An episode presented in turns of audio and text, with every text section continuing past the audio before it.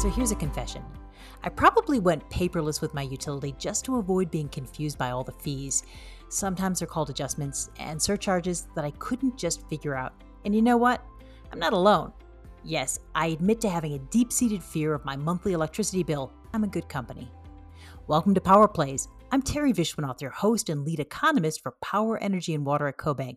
I'm joined with my co host and CoBank Managing Director, Tamara Reynolds. Hey, Tamara. Hello there. One of our featured guests on today's program, respected author and renowned energy economist Dr. Ahmad Faruqui, also admits that his monthly 15 page California utility bill is less than straightforward, making understanding and controlling his home electricity expenses difficult. And let's be clear, he is the foremost expert on this subject. If he finds it challenging, is there any hope for the typical consumer? For the rest of us, right? Yeah, considering that we tease Ahmad about being the godfather of rate design, I think this is telling, underscoring the need for electric co ops to balance the need to bill consumers equitably and fairly, but also ensuring that their members have clear visibility and understanding of those charges, right? Agreed. As our electricity supply becomes more variable, load flexibility needs to become more agile by responding to price signals. And if those price signals are buried deep on page 14 of the bill, well, that's just not going to happen. Yeah, giving us a terrific tour of the current rate environment is Dr. Ahmad Faruqui and Allison Hamilton, Director of Rates and Market Design at NRECA we follow up that conversation with two very different but fascinating rate journeys with Mark Johnson, the general manager of Flathead Electric Cooperative out of Kalispell, Montana, and Ed Van Hoos. He's the president of Federated Energy Services Co op in Ohio. We jump into this podcast by asking Ahmad, why are electric rates quickly evolving? And here's his response the smart meter rollout is now reaching almost 100 million customers in the US out of a total of roughly 140 million customers. So smart meters are now very widely deployed, regardless of whether it's a co-op or a municipal or an IOU. However, what is not yet universally deployed is time of use rates. Use rates right now only allow 10% of the customers to be on them. But let me rephrase it. Customers have a choice to pick time of use or not to pick time of use in most parts of the country, and only one out of 10 have picked them because customers have the fear of the unknown. They don't want the price varying by time of use. They think they will be harmed with a time of use rate. So enrollment in smart meters is way higher than enrollment in a time of use rate. And it doesn't matter whether it's a co-op or a muni or an IOU. That, that's generally the challenge. Now, co-ops are ahead in one respect, though. Most customers have a higher fixed charge to recover monthly costs than the IOUs, number one. Number two, many of the co-ops have demand charges, whereas very few IOUs have demand charges. I think in terms of uh, the evolution of rates, there's a lot of similarities between co-ops and other types of utilities. I think they face some different challenges than than other larger utilities. For instance, they have less consumers per mile, um, so there's uh, less density. Um, they also have a different capital structure, so they um, operate at cost. And um, if they have excess margins, they return that to their members. And so they have different metrics when it comes to rates, mostly based on solvency um, and debt covenants. And then they also serve um, 92% of the persistent poverty communities in counties in the US. So that's another challenge that, that they have when they think about their rates. Ahmad, as we think about really the cost now, it's shifted, right? We've got variable zero cost resources that are coming onto the grid and we have 70% of the grid that is aging. So we've had some changes in terms of cost. As we think about the rate design evolution, how does that influence where we're headed? Well, it'll it'll continue to evolve. Uh, generation costs over the longer term are likely to go down because you'll see more and more renewable resources coming on, like wind and solar, that have much lower generation costs, but transmission costs might go up because some of those resources might be located quite far away. With the mix of generation, transmission, and distribution is going to evolve with time. It'll vary by utility as well. Because some are closer to those renewable resources and some are not. Some are more rural uh, and have really far flung networks, for those utilities, transmission costs are going to be higher. But ultimately, in any cost of service study, you have to boil it down to does the cost vary by time of day or does it not vary by time of day? And then you have to figure out whether it's worthwhile to create a time of use rate that'll incentivize customers to shift their loads. If your costs do not vary by time of use, why would you bother customers to move things around? But if there is a huge variation, your load curve is very peaky in the hot summer afternoons, then it makes sense to do time of use. And if then you have 10% of the hours of the year with really extreme weather conditions, then you need dynamic pricing. So all of these require, as you have correctly indicated, a cost of service study. And you know, most utilities have not been doing those studies for years. They're using studies that were done five, ten years ago. They need to start doing them more frequently because the cost structure is changing fast. Yeah, that's a great point, Ahmad. Um, Allison, from your perspective, and particularly with the co-ops, um, you know, I've seen sort of a transition myself over the last uh, 15 years working with them and the way that they look at rates, and we're starting to see time of use really creep in, um, particularly for those utilities that are trying to figure out how to accommodate electric vehicles. What do you have to say about that? Well, uh, I think we've seen different approaches to electric vehicles, and as Ahmad mentioned, it boils down to you know what's your cost structure. Um, we've seen some co-ops that are looking at time of use rates. For instance, Cobb EMC outside of Atlanta, they have more of a suburban population, and they have a night flex rate that has an overnight, you know, low time of use rate. Then the first 400 kilowatt hours are free for the month, and then we have other co-ops like Roanoke in Virginia that implemented a subscription rate because what happened was they talked to their consultant and they said, we want to, you know, encourage managed charging, EV charging overnight, um, and EV adoption. We're looking at time of use rate, but then the consultant came in and said, but that doesn't really work with your cost structure. So let's look at these numbers again. And what they landed on was a subscription rate. The thing that is lacking today, which we need to do more of, besides, of course, doing the cost of service studies more frequently, is customer outreach. We need to understand whether the customers will even find these new rates acceptable or not. I mean, there are more and more customers are saying, I want simplicity. I don't want uh-huh. complications. I just want to lower my bill. Yes, I do want to pay the amount that I'm due, but don't make me solve mathematical equations to figure out my bill. Um, we have to simplify the bill uh, we have to really talk to customers to figure out what works for them and what doesn't work for them. We just can't push our ideas onto them and expect them to fall in line cooperatives in general are very good at communicating with their members. They have smaller communities, they're involved in the communities. And one of the things that they've told me in the past is, you know, they had these focus groups, they had uh, community meetings to talk about a new rate. And what they, you know, their members would say, well, we don't understand and or we're angry about it. And they would say, look at the numbers. We're going to show you the numbers. And now you understand why this is why we're changing the rate to say a residential demand charge. And really, you know, if they communicated that very eloquently to their members, they understood it and they said, okay, we're on, we're on board with this. Really appreciate having you both on the program today. Thank you so much. Teri, I want to echo a couple of really important points made in our discussion with Ahmad and Allison, and that is the need for more frequent cost assessments and customer outreach. I was struck by the fact that only about 10% of electricity users are on a time of use program. And even though we have had a pretty significant penetration of smart meters, well, customers are really not getting the benefit of that technology because they simply don't understand or perhaps are suspicious of this rate design. Which brings us to the discussion with our co op managers. You know, I specifically asked both Mark and Ed to give us a quick understanding of the communities they serve we know that cost of service is tailor made to the unique matchup of supply and demand for any given system. It depends on the generation resource mix, but also delivery, system density, and individual load profiles of the members. Here's our conversation with Mark Johnson from Flathead Electric.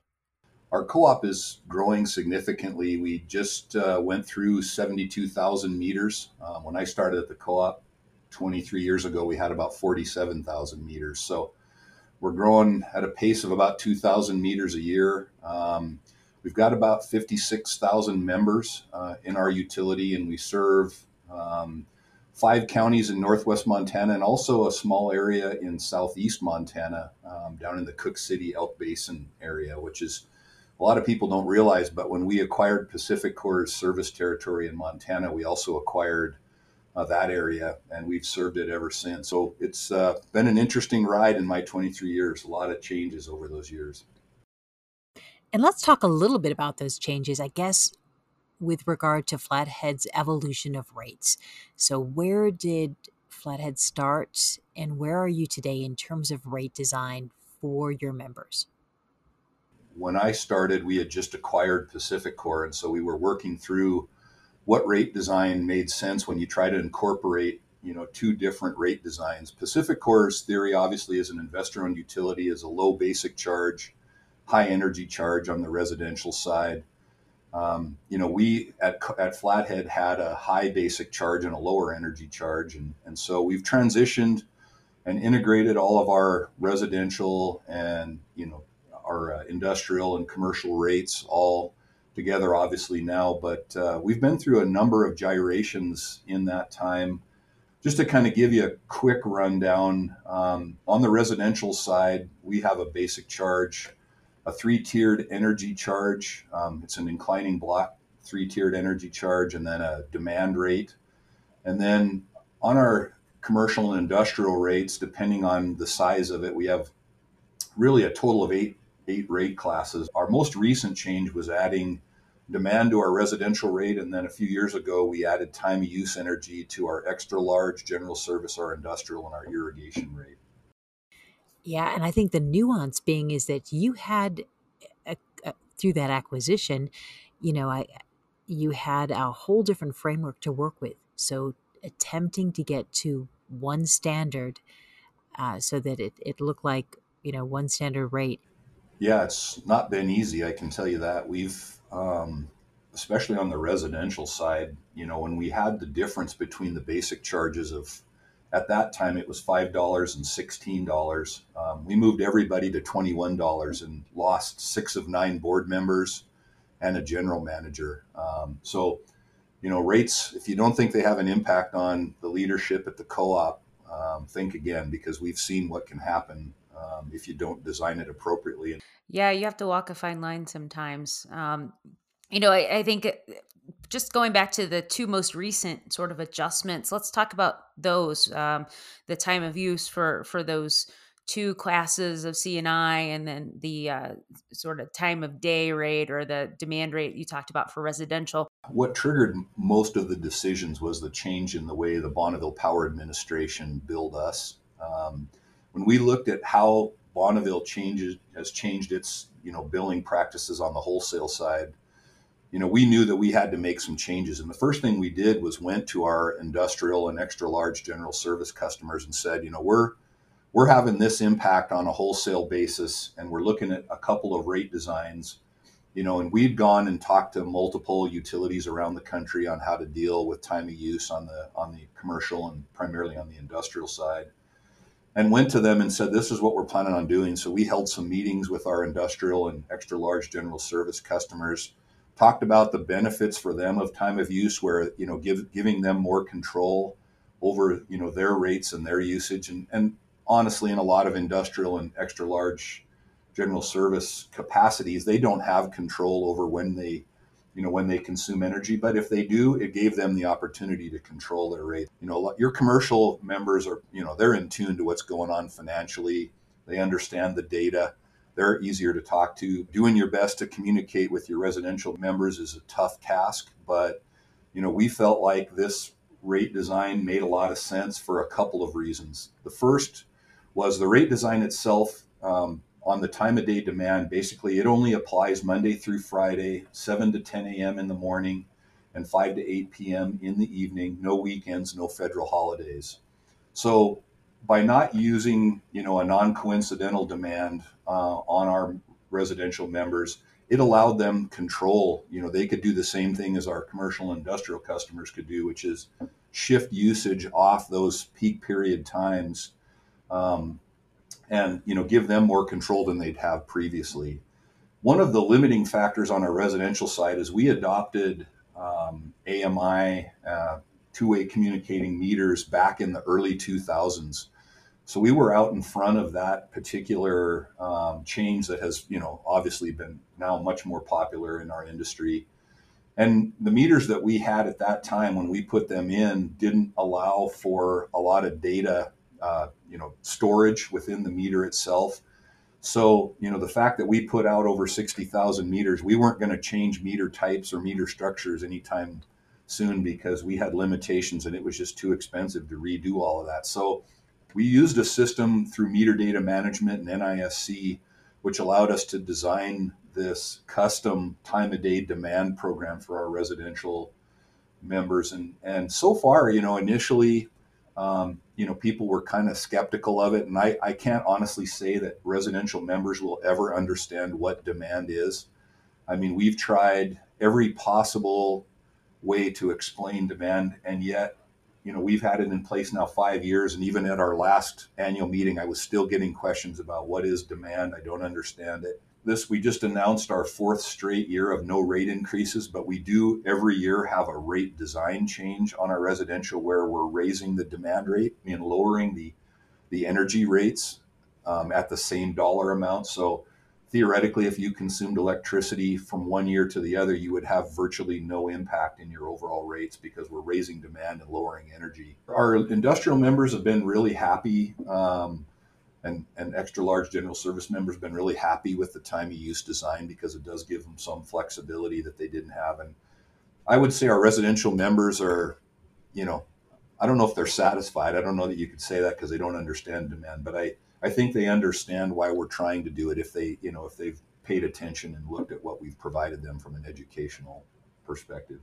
Are there any lessons learned that you'd like to share with other co-op managements and boards as they start to look at maybe evolving their rate structure or trying to do something similar to what you guys have done and and any any pro tips for those out there that that want to make the change and don't know how to where to start or how to get there? I would definitely recommend talking to other utilities. There's enough demand implementers around and time of use rate implementers out there that you know you don't need to go it alone. The other piece that I think is super important is communication and education. I mean, without that, you know, you're bound for failure or at least some level of failure. Mark, I think that's that's just great advice.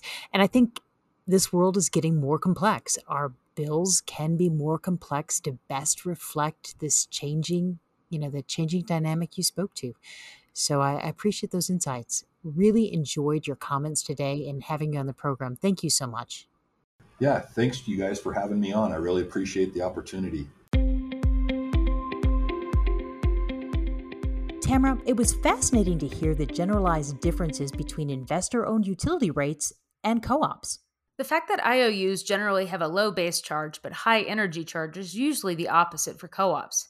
The challenge of the IOU acquisition by Flathead was to merge these two very different rate designs and socialize the framework with the broader membership. Ed Van Hoos from Federated is the GM for two electric distribution cooperatives that have very different but distinct membership composition or load density. The challenge for Ed was to design an equitable program based on time of use rates. The Federated program has been established for about seven or eight years now, and we get to hear about Ed's experience with member outreach. Here's that discussion. So, Ed, we're really excited to talk to you today about um, a number of things focused on rate designs and what you are doing at your cooperatives. But first, I wanted you to give us a background and overview of of who your co-ops are and what what um, what kind of service territory, all the you know sort of background details that that folks like to know about when they talk about um, their co-ops to other people. Sure. Well, just to start with, I'm the president of Federated Energy Services Cooperative, which we call FESCO. Um, that makes me the general manager for two electric distribution cooperatives North Central Electric Cooperative and Lorain Medina Rural Electric Cooperative. It's a federated agreement, which is kind of unique among the electric cooperative uh, utilities. We share a lot of different services, um, management being one of them, but pretty much any office type function is shared and therefore has a, a real cost benefit to our members. North Central is about 9,600 to 10,000 meters, so it's relatively small cooperative, and Uh, Lorain Medina runs anywhere from 16,000 up to up to 20,000 um, in that general vicinity. Uh, we are located in northeastern Ohio, um, and I would say north central, more central, obviously from the name there. Uh, we have primarily residential, like most rural co ops do, but we do have quite a bit of commercial load as well and industrial load. Um, our demographic is very widely varied. One of the real interesting things about the Federation, though, is our density. So, uh, like most rural co ops, our density is much lower than what you would get in the cities, obviously. But North Central in Ohio is the lowest density co op in the state and Lorain Medina is the highest density co-op in the state, and yet we manage both. So provides some unique challenges that you wouldn't necessarily get. Some of our um, more notable loads would be at North Central. We have a, a mining operation, a steel operation. We have an industrial load that does all of the interior uh, injection molding for the new Ford Bronco. So that's kind of cool that that's built here on our lines. And then at LMRE, what's what's really interesting, even though we're in northeastern Ohio where it gets pretty cold, we have the largest greenhouse in North America. Yeah, you've got a really varied landscape for your for your members. Let's talk a little bit about your co-op's evolution of rates over the past couple of decades for these members. Sure. Um, so, like most co-ops, back in the day when we were founded, there was a self-read. Um, metering uh, was pretty basic, and there were even cards that were mailed in. Um, I think there's actually still a few in the country that are still even at that point. Um, but then after that, you you move and, and we moved to a um, AMR, which is you know just having the meters be read automatically and some mechanical meters, um, and then eventually to AMI, which is where we're at right now, when we install AMI metering and the communication infrastructure that comes along with that, it enabled us to then start taking a look at some more advanced rate structures. And in particular for us, the time of use, time of use rate structure. So that's what we've done, and um, it's universally applied. So that's kind of unique too. We don't have a different type of rate structure for each individual class. Now, that doesn't mean the rates aren't different per class because they obviously are, because there's different characteristics of each class, and so you you have some some differences there. But we do have time of use rates for everyone. And just so we understand, uh, when was the time that you converted to that time of use? Uh, you know, roughly when when did that take place? It's been seven to eight years back now, so it's been in place for quite a while.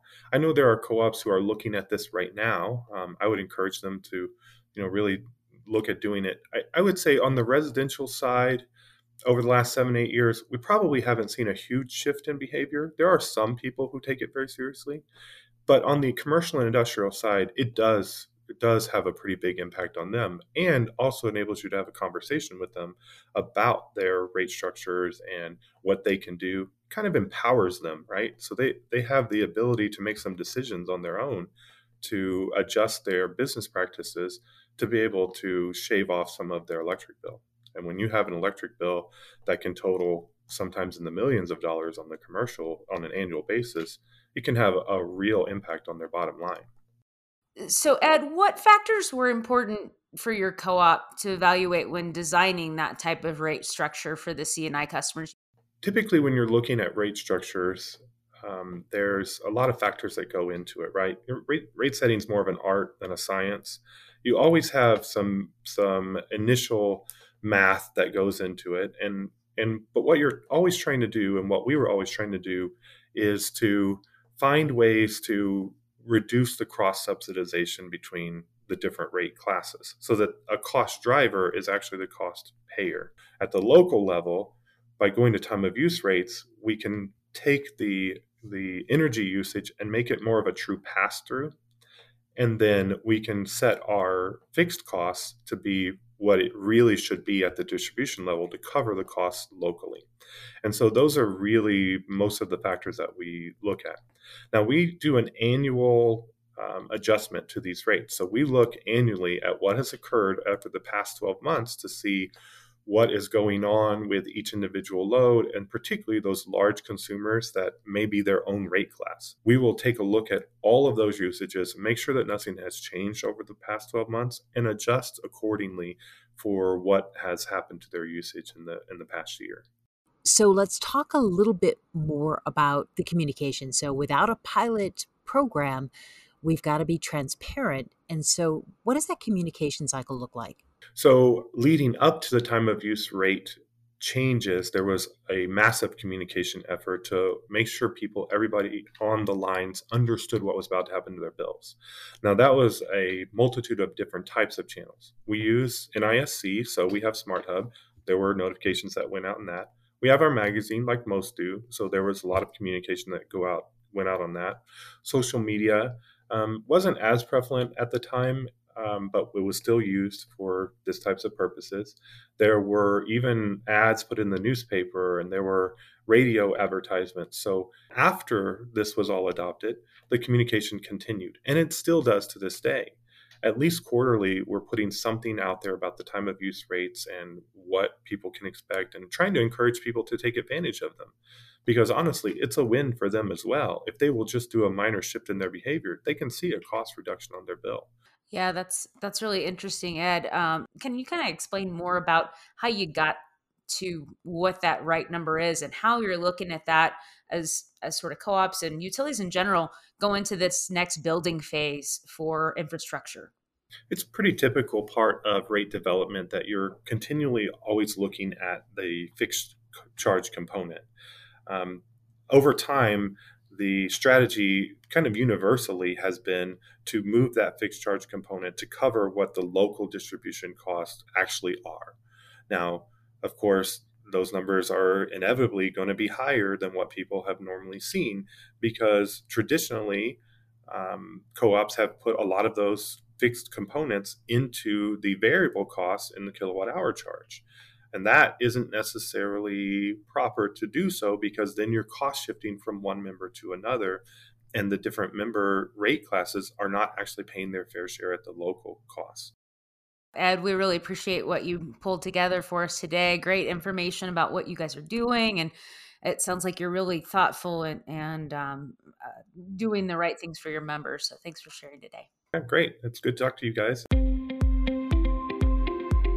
Ed points out that the main goal in rate design is to find ways to reduce the cross subsidization between the different rate classes. In essence, making sure that the cost driver is actually the cost payer, but to do so in a very transparent manner so that members understand their bill and how they can save money.